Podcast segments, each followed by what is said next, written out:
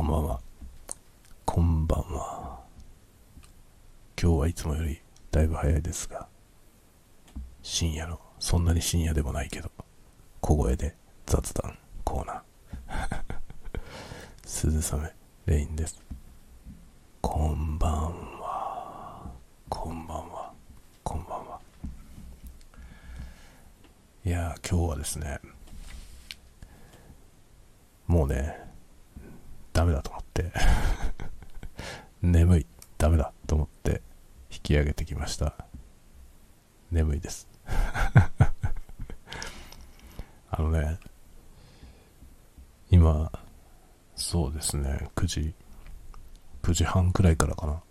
あの、YouTube のね、動画の一番最後に、あの、動画が終わる、終わるところで、次にね、次にこれ、よかったらこれ見てくださいとか、チャンネル登録よろしくねっていうやつをね、出す機能があるんですよね。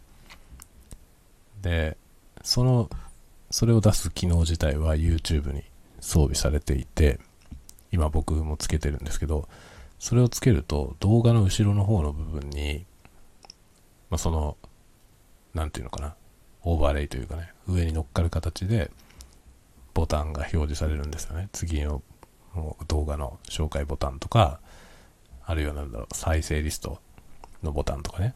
まあ、結構任意で何、何を載せるかは選べるんですけど、そういうの作れるんですけど、そこの部分にエンドカードみたいなのをつけてる人が結構いて、あれを作ろうと。あれを作ろうと思ったんですよ。まあ、要は、あの、動画の上にね、自動的に乗っけて表示されるので、あらかじめそのぐらいの長さの動画を作っておいて、そのボタンを表示するスペースをちゃんとね、考慮したような、そういう動画を作っておいて、そこの部分に、ね、最後の部分がそうなるようにして、まあ、その長さで表示する、ボタンを表示するっていう風にすれば、まあ、かっこいい感じになるわけですよね。で、それをね、やろうと思って、まあ、絵を描こうと思ったんですよ。その、エンドカードにするための絵をね、描こうと思って、描き始めたんですよね。そしたらめちゃくちゃ眠くなって 絵描いてたらものすごい眠くなってきて、ダメだと思って。で、絵のアイディアもですね、もう全然スカタンなんですよね。ダメだなと思ってね。一旦ね、今寝室に引き上げてきました。もうちょっと、アイデアを練んないとダメだなっていうね。いや、なんかさ、こういうのはさ、ちゃんと絵描きに頼んだ方がいいような気もすんのよ。今日これ、ジンの、ジン。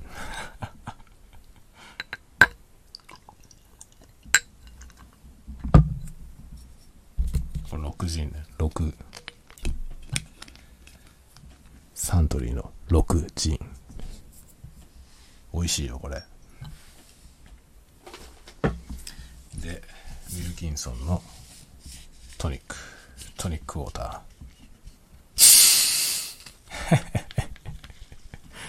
どう？どうってことないよね。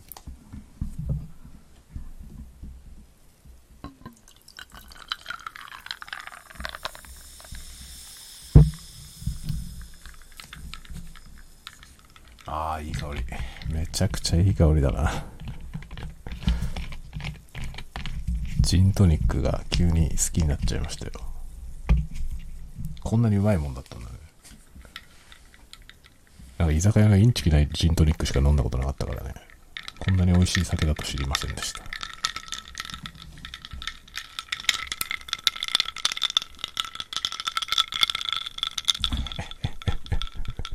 どうですか氷の音が頭の中を駆け巡っていきますよ。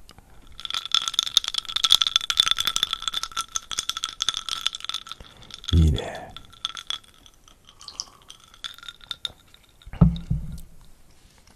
これ全然 ASMR 好きじゃない人にはなんだかわけのわかんないことになってるかもしれませんが。ゾクゾク、ゾクゾクしますか？こういうのがゾクゾクする人が ASMR を楽しんでいるんですよ。ぜひ、あなたもどうぞ。なんだろうね。今一口目を飲んだばっかりなのにもう酔っ払ってる感じなんだよな。常に酔っ払っています。デフォルトが酔っ払い。終わってるね。いや、本当にね、どういう風にしようかな。考えてんだよね、今ね。どういう風にしようかな。あのね、難しいんだよな。結構ね、いろんな人のやつ見てて、イラストでね、エンドカードみたいなのつけてる人がいるんですよ。で、それはもうね、あの、かなりフォロワーとかっていうかね、あの、チャンネル登録者の多い人で、ちゃんとプロフェッショナルのイラストレーターさんにね、オーダーして作ってもらってるやつなんですよ。まあそのイラスト描いたのはこの人ですって言ってソーシャルアカウントを貼ってあったりするような感じなんですよ。で、それみたいなやつをね、見よう見まねで、自分で、ね。あの、弱小貧乏クリエイターなんで、自分で、自前でね、書こうと思ってるわけよ。で、まあ、ノートのさ、あの、有料マガジンのね、有料っつっても買い切りなんだけど、その買い切りマガジンの表紙というか、ヘッダー画像のやつね、自分で描いたやっつけイラストが 載ってるんですけど、あれみたいな感じのテイストのやつを描こうと思ってるわけなんですよね。でもね、難しいんだよ、その、動画のね、リンクボタンとか、チャンネル登録のボタンとかを表示したいから、で、そのボタンの大きさとか形状は決まってるわけですよ。決まってる？決まってるはず。あれ変えられんのかな？位置は変えられるんですよね。その配置する場所は自分で好きなように変えられるんですよ。あとその表示するタイミングとかも自分で調整できるんですよね。で、それをまあ載せるためのそのバックグラウンドになるような絵をね、描こうと思ってるんだけども。だけどもですよ。どうしようかな。やっぱりそのね、そのボタンの表示される場所が、ちゃんと絵の中で意味を持ってる絵にしたいじゃない？どうせなら。ところがね、難しいんだよな。ただの長方形とただの円なんですよ。だからそれをどうやって絵の中に入れ込もうかなっていうね、ことを今ね、考えているわけ。考えているわけです。どうしようかな。どうしようかな。っていうね。それを、で、今日はね、えー、考えながら適当にラフを書いて、書いていたんですよ。落書きレベルで。そしたらね、ものすごい眠くなって、うわーと思って、もう眠いわって思って時計見たらまだ10時半で、あれっていうね、感じでした。感じだけどもう眠いから寝室に引き上げてきました。今日はもうね、早々に寝ようと思う。珍しいけど。多分12時前に寝ますね。これ喋って、まあ、こう1時間喋っても11時、まあ12時前じゃない。それぐらいでもう寝ようかなと考えております。なかなかね、絵はね、難しいよね。だこういう時にさ、ささっと描けるとかっこいいよね。そういうことはね、思うんですよ。憧れはあるの。だけど、やっぱささっと描けないよね。ちょっとでもね、あの、難しいポーズになっちゃうと、もう途端にあれってなるんですよね。それはつまりね、クロッキーの練習が足りないんですよね。わかるんですよ。わかってるんですよ。わかってんだよな。クロッキーちゃんとやればいいんだけど、難しい。全然ダメでね、書けないんですよね。ちょっと難しいポーズになったらもう書けないんだよな。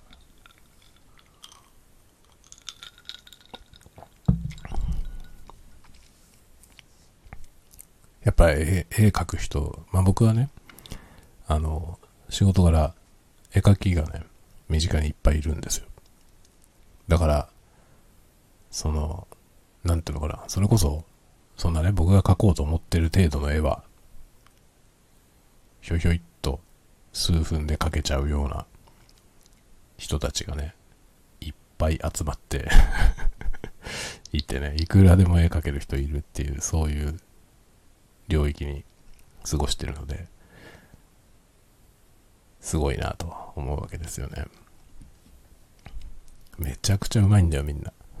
さささっとすごい絵描いちゃうんでね。まあ、絵の上手い人ってね、本当にすごいよね。あの、なんだろう、あのね、頭の中どうなってるかよくわかんないんですよね。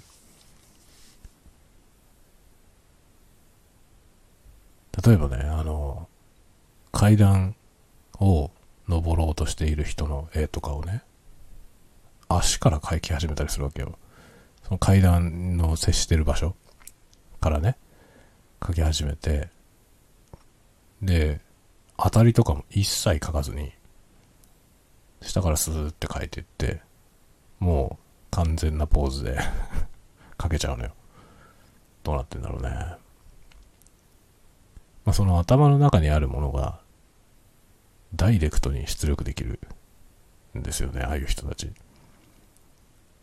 だから、頭の中で想像することはできるんですよ。その、階段を登ろうとしてね、例えば足をかけている、えその人のポーズみたいなものを想像してね、体が、あの、どんな風にひねられていてとかね。で、カメラがどこにあって、えー、見上げてんのか見下ろしてんのかとかね、そういうようなことを、いろいろ考慮してさ、頭の中に思い浮かべることはできるんですよ。でもそれを書けないんだよな。頭の中に見えてるものが、要はそのまま書けないっていう状態なんですよね。でもあの、絵描ける人ってね、見てる景色を見てるまま描けるんですよね。見た通りに。パッと描けるから、それと頭の中に見えてるものを描くっていうのは、あんまり変わんないんですよね、彼らにとってはね。だから想像できるものは描ける。すごいよね。どういうトレーニングしたらあんな風になるんだろうと思うんですけど。で、どうやってそんなことが可能なのかって思ってもさ、そういう人に聞いてもさ、いや、見えるままに書けばいいじゃないって言われ、言われるんだよ。いや、でもそれができねえんだよって話なんだけどね。結局でもやっぱりね、数、数やったもん勝ちですね。だから人体描くの上手い人、その、アニメーターの人とかね、どんなポーズでも描けるじゃない。ああいう人たちって、なんか気が遠くなるほどのね、クロッキーを描いてるんですよね。まあ僕はそのアニメーターをね、アニメーター志望の若者を教える学校で映像の演出とか教えていたんですよ。なので、アニメーターの卵いっぱい見てきたんですけど、まあね、めちゃくちゃ上手い人はね、クロッキーやってる量が単純に多いです。だからクロッキーやればいいんだよ。クロッキーやれば絶対できるようになるんだけど、そのね、量が無理だね。もう異常な量のクロッキー書いてたからね、その上手い人はね。すごかったですね、本当に。まあでも本当ね、なんかやったもん勝ちっていうか、まあ顕著にね、出てました。数書いてる人が上手いという、シンプルな結果でしたね、なんか見てると。単に、あの、鍛錬の問題 のような気がします。だからやっぱりね、好きこそもののなんとやらですよね。四六時中書いてるんですよね、好きな人は。で、それが全然苦にならないじゃない。あれを才能と呼ぶんだと思いますね。何の苦にもならずに一日中絵描いてて、で、どんどん上手になるというね。すごいんだよな、本当に。自由自在なんですよ。あんなに自由自在だったら楽しいよね。どんなのでも描けるんだもんね。すげえなと思います。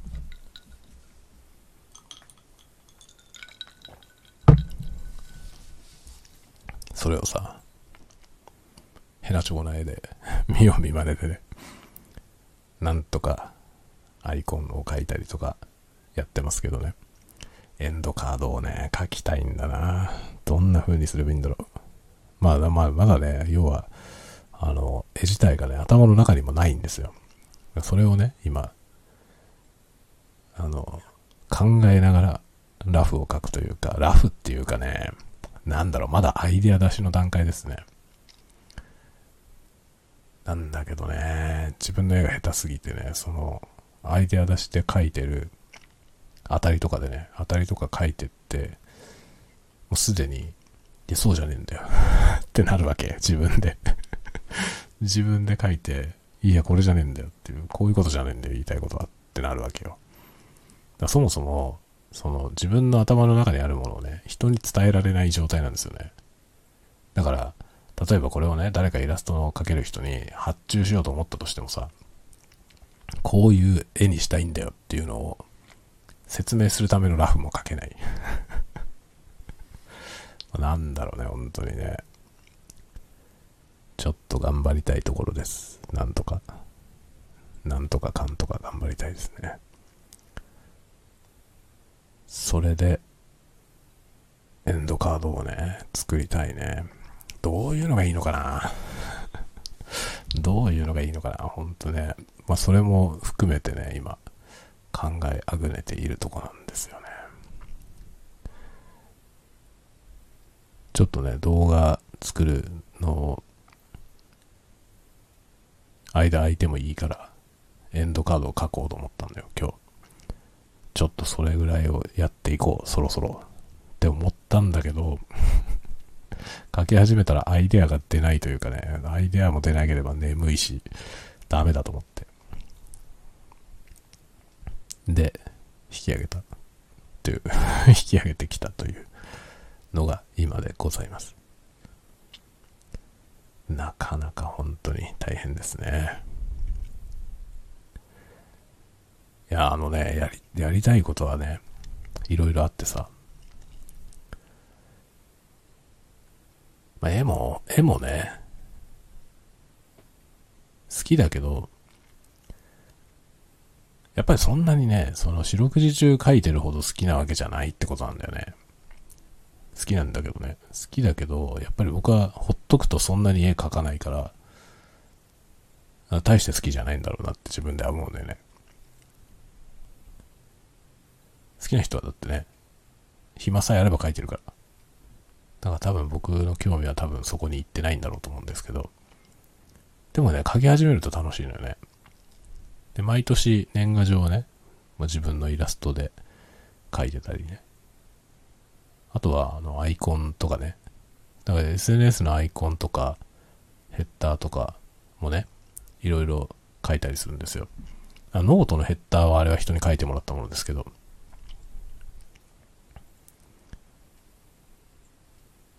いやー、ほんとね。絵はね、描けるようになりたいね。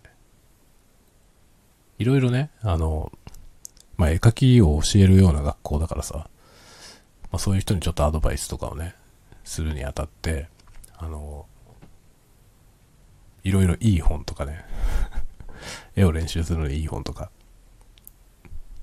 持ってて、で、それをね、この本はいいと思うよって言って教えたりとかするわけですけど、自分は書けないんだよ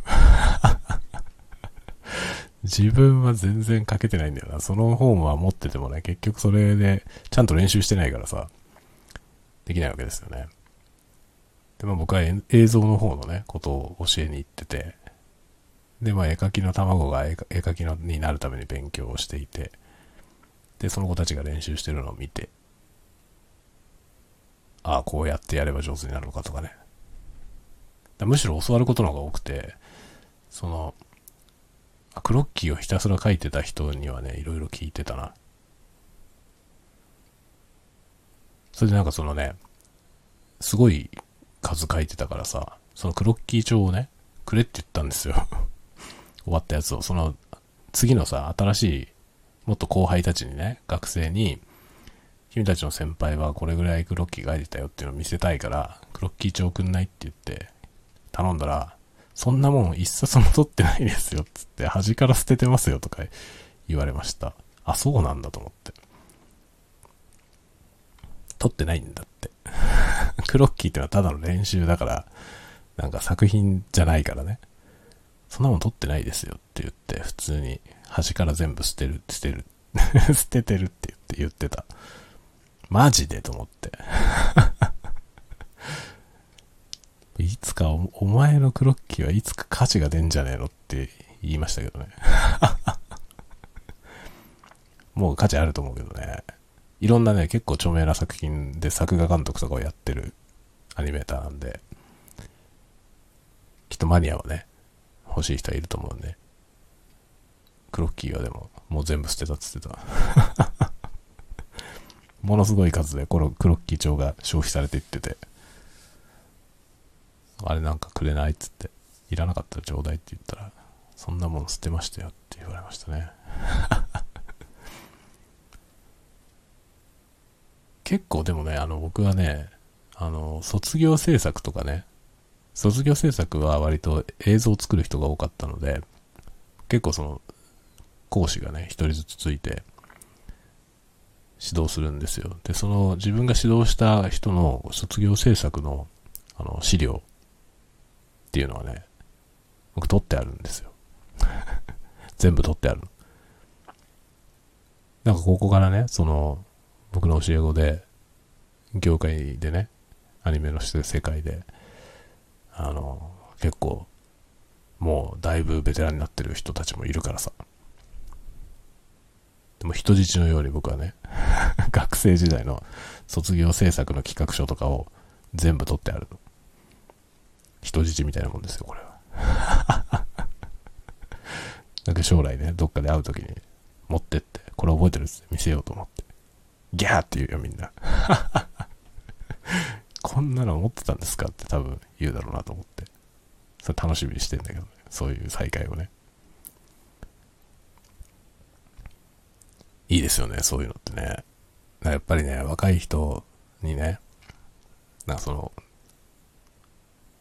なんていうの、教えるっていうとこうおこがましいんだけどさ、そういう立場でね、関わることができたからさ、その、7、8年やってたんですよね。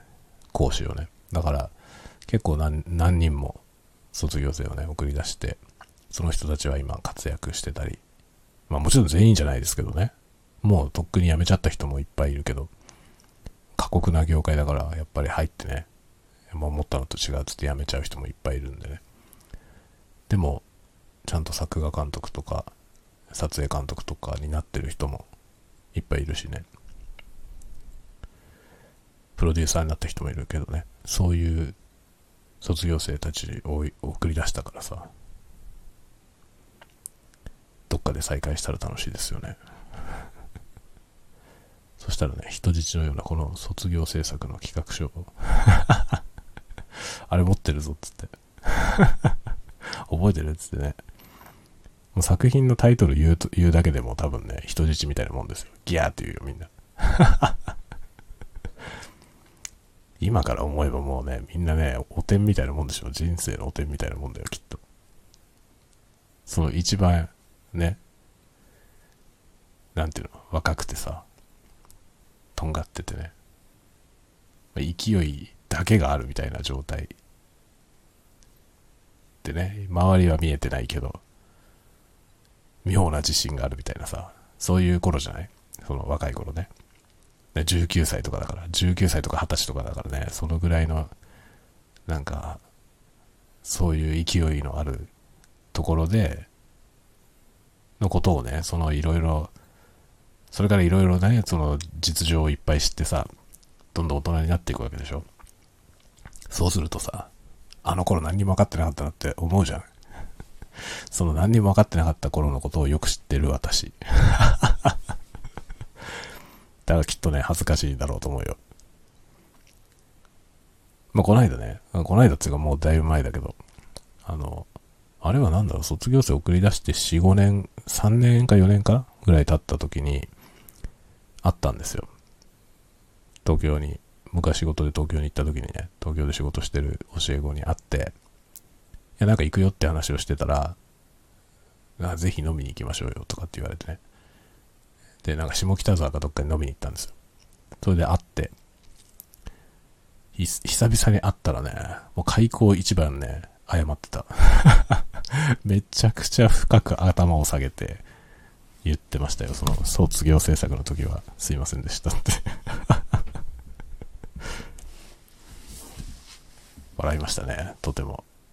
私はむちゃくちゃでしたって、反省してますって言ってました。あの頃は何も分かってませんでした、つって 私めちゃくちゃ無礼でしたよね、みたいなことを言ってね、謝ってたよ。僕は爆笑しましたけどね。そういうね、なんて言うんですか、つながりっていいですよね。とてもね。まあそういうね、人がね、あっちこっちにいるんですよ。だからなんかなんだろうね、こう、専門学校の先生をやるっていうのは、いい経験でしたね、とてもね。それによって、ね、いろんなところに立派な人が、立派な教え子がいるからさ。もう今やね、まあ僕よりも全然偉いわけですよ、そういう人たちの方がね。なので、面倒見てねって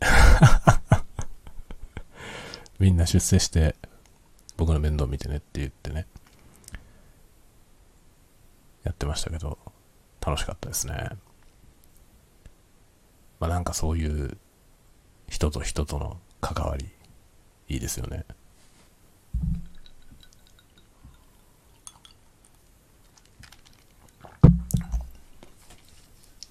昼間にさ、あの、距離感の話してましたけど、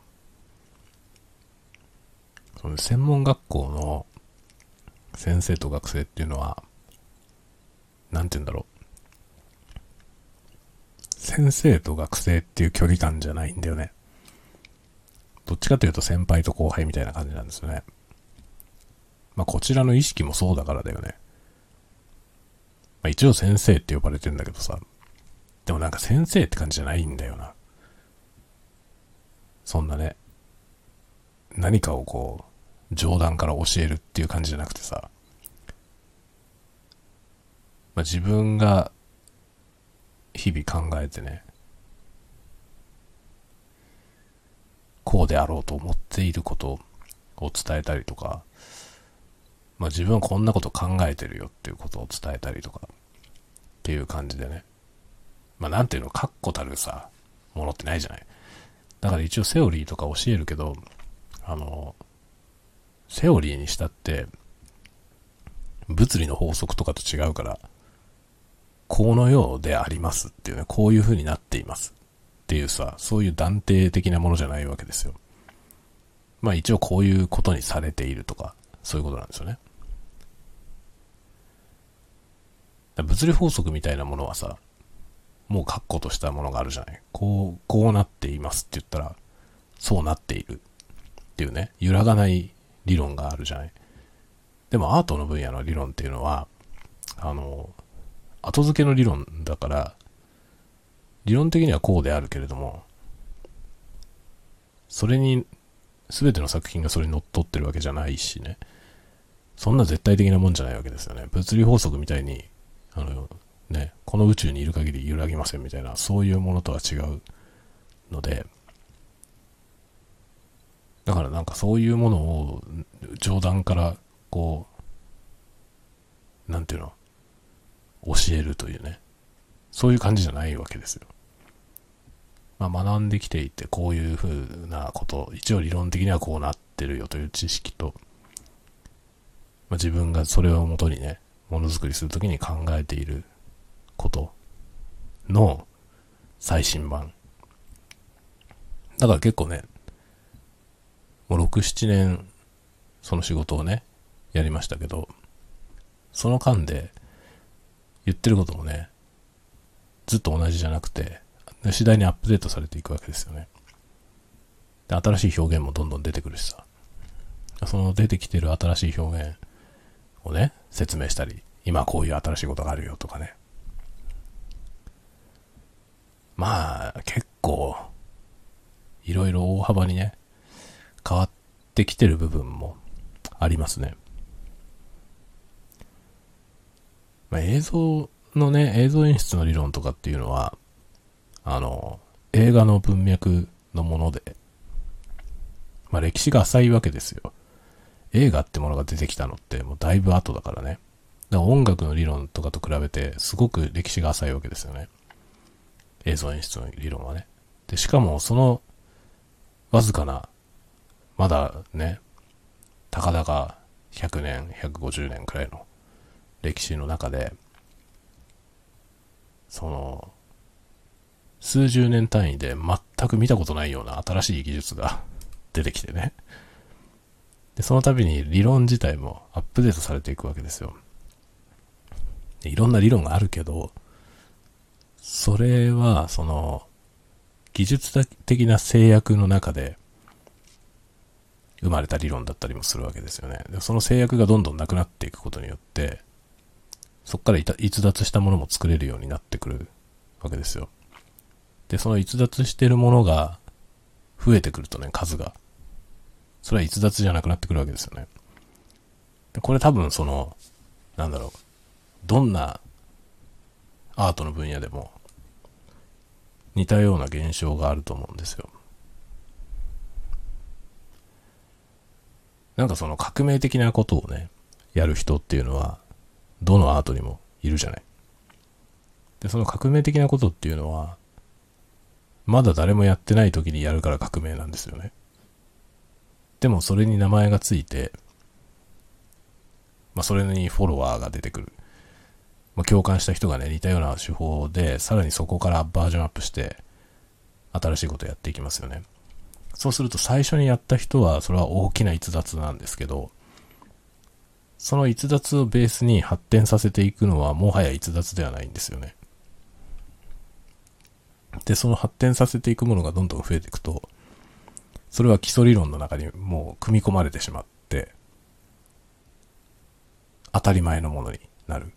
要するに最初の一発目は逸脱だったんですけど、今度はそれも含めたものからさらに逸脱することが求められてくる。というね、ことなんですよ。で、歴史の浅い芸術ほど、その理論が固まってないから、どんどん変容していくわけですよね。だから映像は多分一番新しいですよね。で、まあ音楽は結構歴史が長い。で、美術はものすごく古いわけですよね。なんなら美術って多分言葉よりも古いですよね。言葉がまだ確立しない頃から壁画描いてたわけですよね、人間ってね。で、その絵を描くっていうことの理論っていうのもいろいろあるけど、まあ、絵の絵画の理論なんていうのは本当にそこから逸脱してる作品もいっぱいもうすでにあって、で、逸脱にも名前がついていて、いろいろそれぞれね。だから、全く新しい絵画って難しいかもしれないですよね。でもなんだろうね、あの、ここ数十年の間にデジタル技術が出てきたことによって、なんだろう、その絵画っていうものはあまり変わってないですけど、絵っていう風にしちゃうとね、絵画じゃなくて絵っていうくくりにしちゃうと、そのデジタルの表現も入ってくるからね、そうすると、表現技法とかそういうものもね、どんどん新しくなりますよね。旧来の理論とは全く違うことになるし、特に色。色は、デジタルで混色すると、その、絵の具の混色と全く違うので、あの、絵の具では絶対出せないグラデーションとかが描けるわけですよね。だから結構そのね、理論もアップデートされていく。かつての人たちが見たこともなかったものを今は作れるから、ね、映像の方では、あの、VR。VR の登場がですね、あの、大きな革命ですね。まあ、映像演出、僕は演出をね、あの、学生に教えてたんですけど、映像演出のいろいろな技法って基本的にカメラベースで考えられてるわけですよね。あの、カットの切り替えがどうであるとか、構図がどうだとか、その、視線誘導だとかね。そういうことって基本的にカメラをどこに置くか。で、カメラから、あの、まあ、カメラを覗いて、その被写体をどのように配置するかとか、そういうことの理論がほとんどなんですけど、VR ってカメラを視聴者に委ねている状態なんですよね。見る人がカメラになって、まあ、要するに自分、見る人はね、自分がカメラなわけですよ。で、用意された世界の中を好きなように見ることができる。するともうね、映像演出っていう文脈じゃないわけですよね。演出できないんですよ。カメラありきで今まで演出を考えていた、その映像のね、アートの人たち、映像アートの人たちは、この VR はコントロールできない。コントロールできない要素が多いんですよね。すると全く違う発想で考える必要がある。面白いんだよね、これが。そういうことをね、いろいろ考えているんですよ。そういうとこから、そのね、文学に戻ってくるわけよ。こういうのを文学に持ってきたらどういうことになるんだろうっていうね。だからなんかね、その、でもね、そういうふうに考えて、例えば進行がね、進行っていうのはその進み方、話の進み方が一方通行じゃないものっていうのを、まあ、前にね、このスタイフのすっごい古い回で、そんなこと考えてるっていう話をしたことがあるんですけど、今やもう、それをそれも聞いたことあって、これも聞いてる人はほとんどいないような気がしますけど、あの、大昔にそんな話をね、したんですよ。でそういう文芸を考えてみたりとかね。でもそれはね、もうとっくの昔にそういうことを試みた人はいるんですよね。まあ文学もさ、大抵のことはね、やられてんだよ、もうすでに 結構、あ、そんなことまでもうやっちゃってる人いるんだねっていうね、衝撃はいっぱいありますね。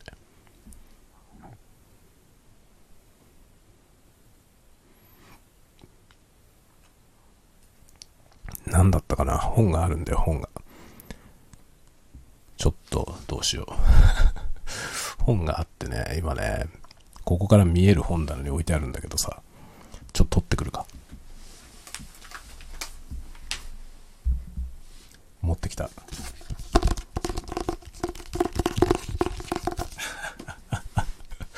本持ってきたらタッピングするっていうね、ASMR のあるあるです。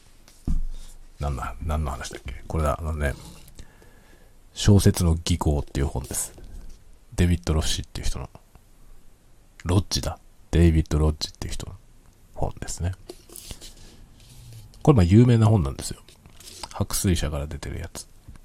これはすごい有名な本で、あの、まあ、小説の技巧について書いてある本なんですけど、まあ要するに文学理論の、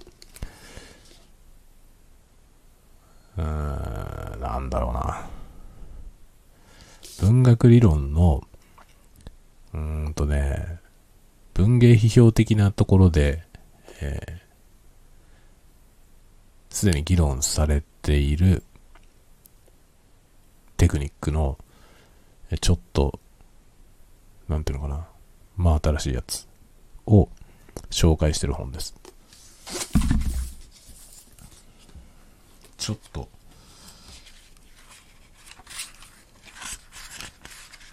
ちょっと目次を読んでみる。書き出し、作者の介入。まあ、作者出てきちゃうやつですね。えー、サスペンス。えー、書簡体小説とか、視点、視点の話とかですね。ミステリー、名前、意識の流れ。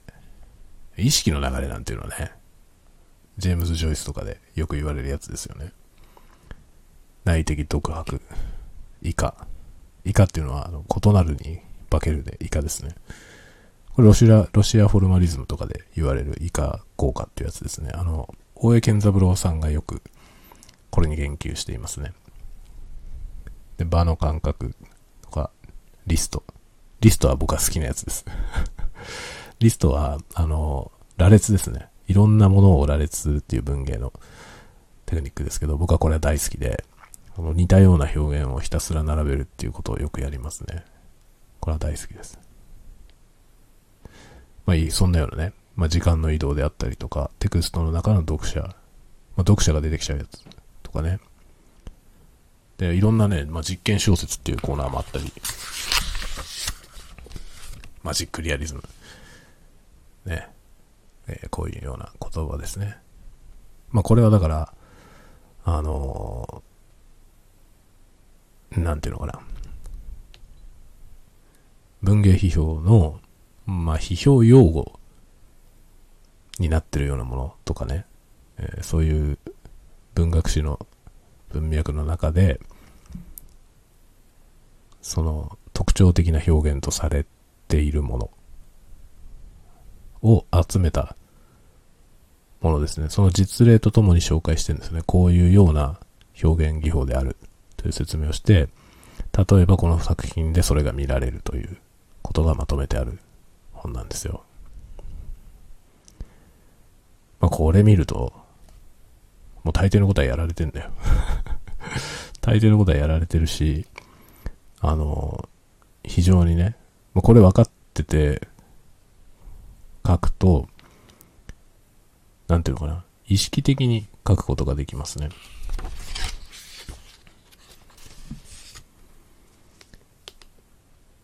まあそれがね、まあ、50項目にわたって書いてあるわけですよ。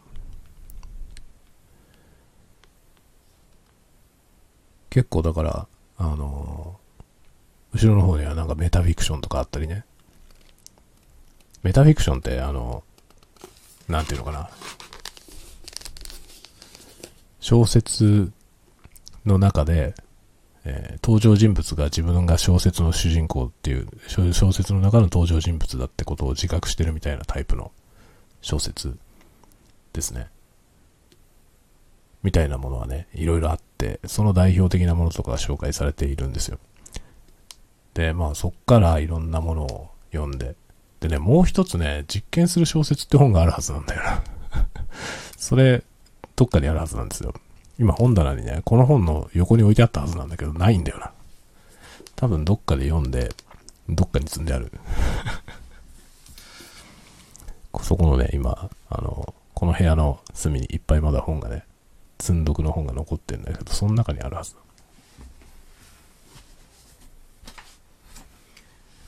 ちょっとね、ちらっと見たぐらいでは見つからないので、また見つけたら紹介しますけど、実験する小説っていう本が確かそういうタイトルのやつがね、あって、で、そこにの、もういろいろね、その実験的なことをやってる小説が紹介されているんですよ。で、それをいろいろ見てね、なんだよ、すぐ、こんなことも全部やられてんじゃん、みたいな感じです。まあ僕はさ、その、新しい文学ってのはどういうもんなのかっていうことをね、よく考えてるんですよ。なんか見たことないものを書きたいと思って。難しいよね そんなのはさ、見たことないものを書いても、それは僕が見たことないだけだったりするわけですよ。それは一番かっこ悪いじゃない。新しいつもりで書いたものが新しくないっていうのはかっこ悪いでしょ。だから、世の中にね、どんな新しい感じの小説があるんだろうかってことに結構興味があって、まあ、いろんなものを見てね、もちろんそこから刺激を受けるってこともあるんですけど、同じことをやらないっていう、そういう、なんていうのかな、目録みたいなもんですね。これはもうすでにあるから、これをやっても今ね、何も新しくはないということを、まあ、もちろんやっちゃいけないってことじゃないんですよ。あの、すでにあるものと同じ手法をね、使っちゃいけないわけじゃないけど、その、先人がいるかどうか知らないでやるんじゃなくて、すでにもう先行してる作品があって、で、それを知った上で、じゃあ自分がやるんだったらどうすんのかっていうことを、そこに表現プラスアルファ入れていかないと、ダメだなと思っていてね。まあ、そういう意味で、自分が書こうと思っている方向のものに似たようなものがないかってことは、結構、アンテナを張ってますね。すでにやられてるんであればなんか、プラスアルファなんかしないと結局、あえてそれをね、また今、今自分が出していく意味がないんじゃないかっていうところですね。そんなことをね、常々やってるわけですよ。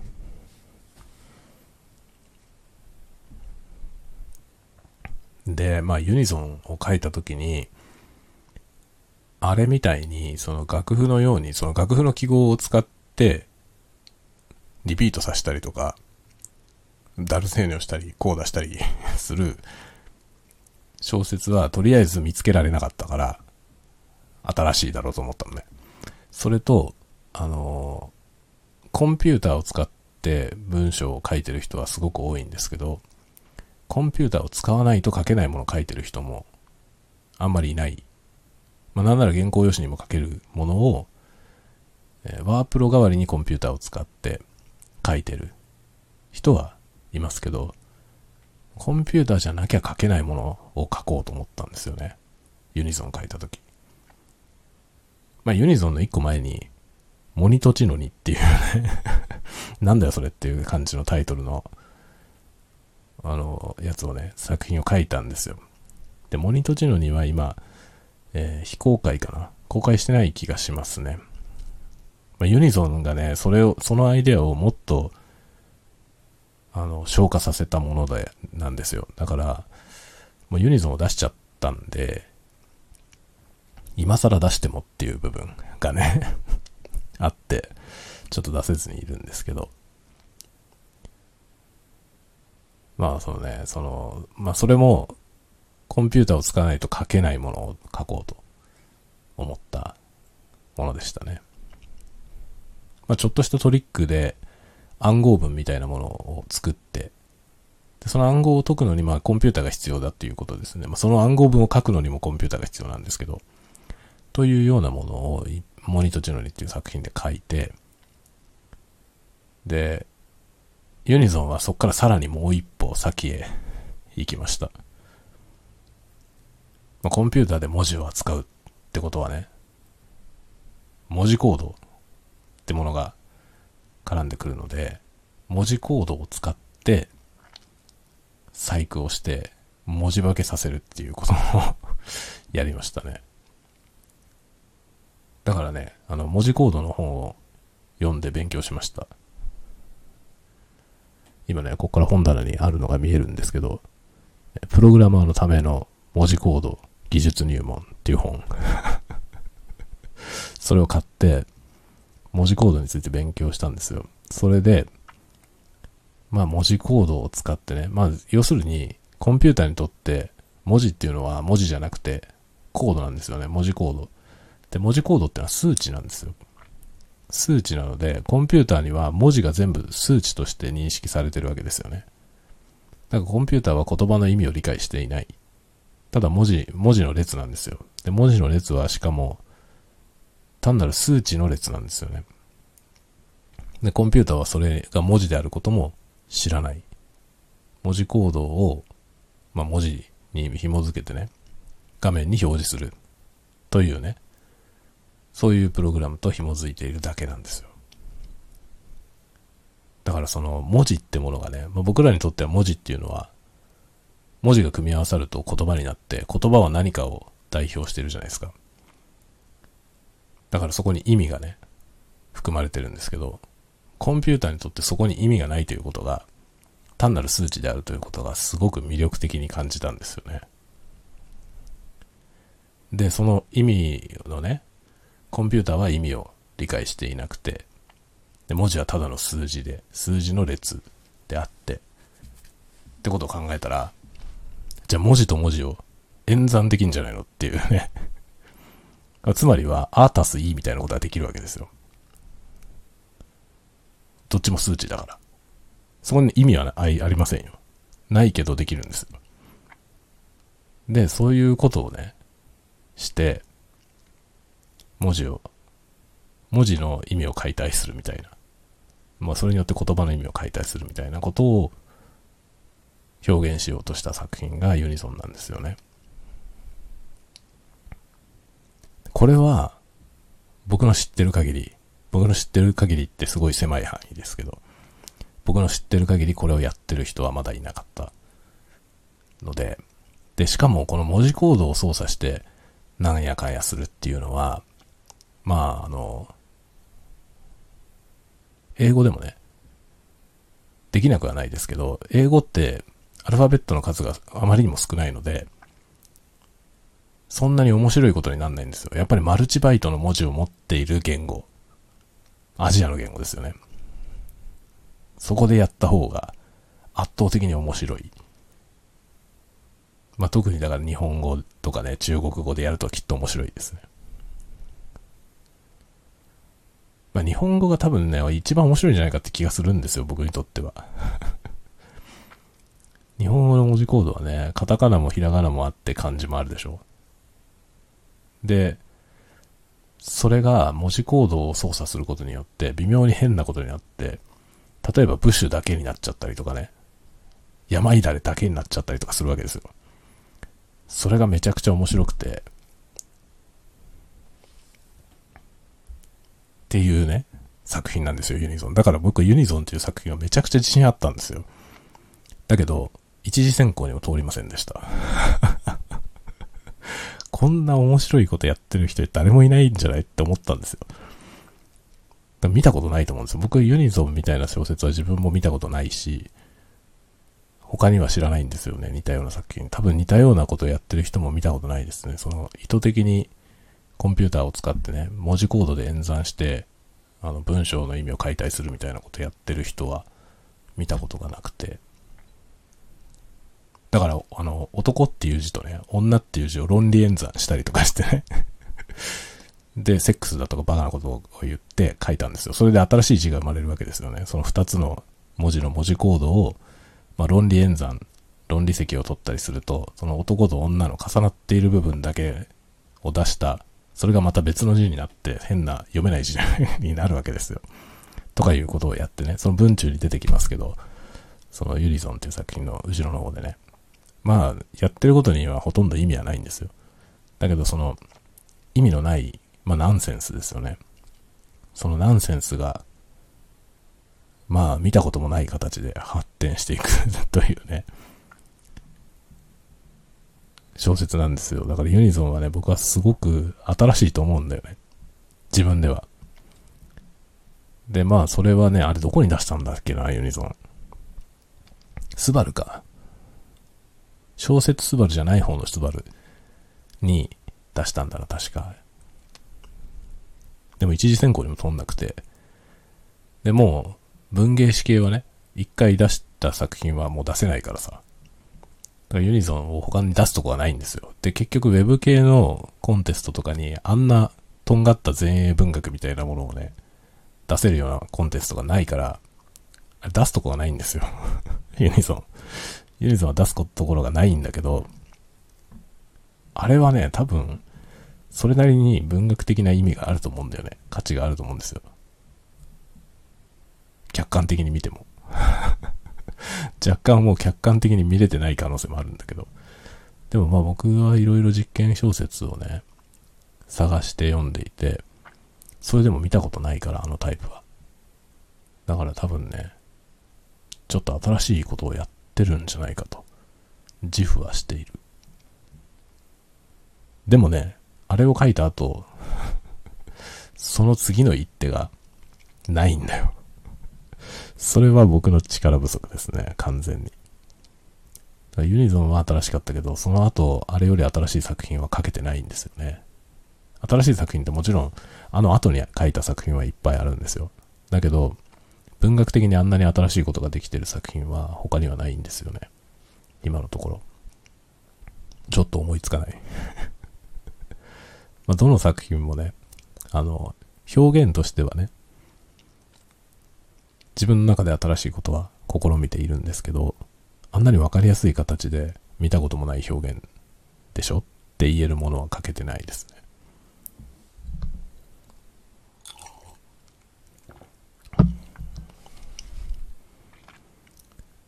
ね。で、そう、あの、すごい話が飛ぶけど、あの、久しぶりにね、格読む格読むとノベルデイズに僕は作品を公開してるんですけど、でもね、今日見たら、格読むが13作品、ノベルデイズが14作品だったんだよね。なんだろう、格読むで公開してない1個は何だろうって 思ってんだけど、どれが足りないのかよくわかんないんだけどね。同じものを同じように公開してるつもりだったんですけど、なんか片っぽしか公開してない作品がどうやらあるんですけど、今日ね、久しぶりに見たら、格山の方はね、結構フォローしてくれた方が3人、4人くらい増えてました。ノベルゼイズの方は知らないうちに、あの、1000ぐらい PV が増えてました すげえと思って。もうしばらく新しい作品載せてないから、全然ね、あの、見られてるとは知らなかったんですよ。久しぶりに見に行ったら、ちょっと、ちょっと増えていて、PV も読まれている、読んでもらっているということが分かりました。すごく嬉しいです。光栄です。で、新しい作品は、そろそろ出します。このね、明日、明日は、ね、金曜日だね。明後日の土曜日に僕は映画を見に街に出るので、その時に本屋で、あの、結果を見てきます。まあ買ってこようかな。その結果が発表されてる号の文芸誌をね、買ってきて、ついでに久しぶりに読もうかなと思いますけど、その結果発表のやつを見て、まあ、そこで終わってるからさ。あの、まあ、そこに載ってるか載ってないかを見るだけなんだけど、載ってたとしても最終には残ってないんで、だとしたら、もう公開できるんですよね。なので、え公開するつもり満々でいますが、一応本誌に載ってるかどうかだけは確認して、途中経過でね、先行どこまで行ったのかは確認して、でその結果とともに、結果発表とともに作品を公開しようと思います。1時落ちなのか、2時で落ちたのか、あ、わかんねえのかな、あれ。2時に通ったものだけ発表されるのかな。なので、まあ、1時か2時かで落っこちたか、2時に通って最後で落ちたかの、えー、2択。落ちたという結果だけは分かってるので、その、どこまでで落ちたのかってことだけ確認したら出します。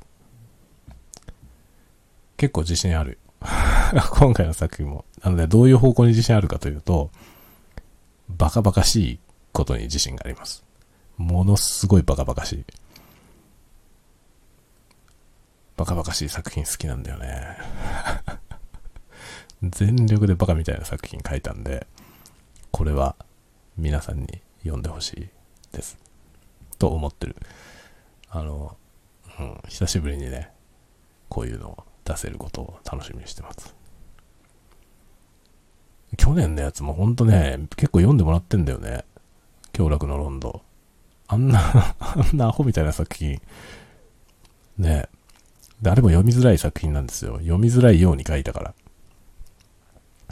なのに、結構ね、PV 数で見たら、まあ、格読むで見たら、格読むでね、雪待ちフォトグラフの次に読まれてました。びっくりしました。あれ？と思って、こんなに PV 増えてる。でもね、感想を残してくれる人とかが一切いないから、どう思われてるかがわかんないのよ。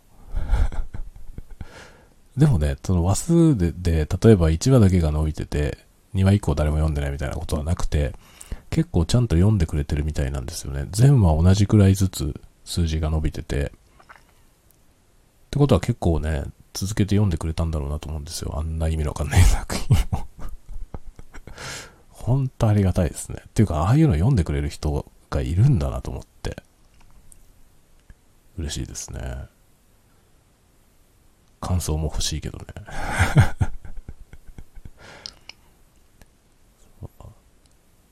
まあね、バカみたいな作品の方が多いから、まあ、強力のロンドンもバカみたいな作品だけど、今回のやつはもっとバカみたいな作品だね。楽しみでしょう。だから結局僕は今新しい作品としては全然発表できてないんですけど、あの、神谷京介さんのね、神谷京介さんっていう方が、小説家の方が、自分の出版社をやっていて、青春社っていうね、世界の背に瞬間の瞬で青春社っていう、あの、出版社をやってんですよ。個人出版社みたいなのね、やっていて、そこの、あの、フリーペーパー、あの、なんだっけ、青春っていうね、それのボリューム2に、一本、短い作品、2000字かな？の作品を寄稿したのと、まあ、だからそれはそれに載せてるので、他のところには公開してません。で、今度ボリューム3に向けて、え、作品を1本書いてますが、それまだ発表されていません。これからボリューム3が出てきます。どういう風にして販売されるかちょっとわかりませんが、えー、分かったら、あの、ツイッターでシェアします。とか、一応小説頑張って書いてます。あ、もう iPhone の充電がないので、尻切れトンボみたいですが、この辺で慌ただしく終わります。今日はここまで。おやすみなさい。おやすみなさい。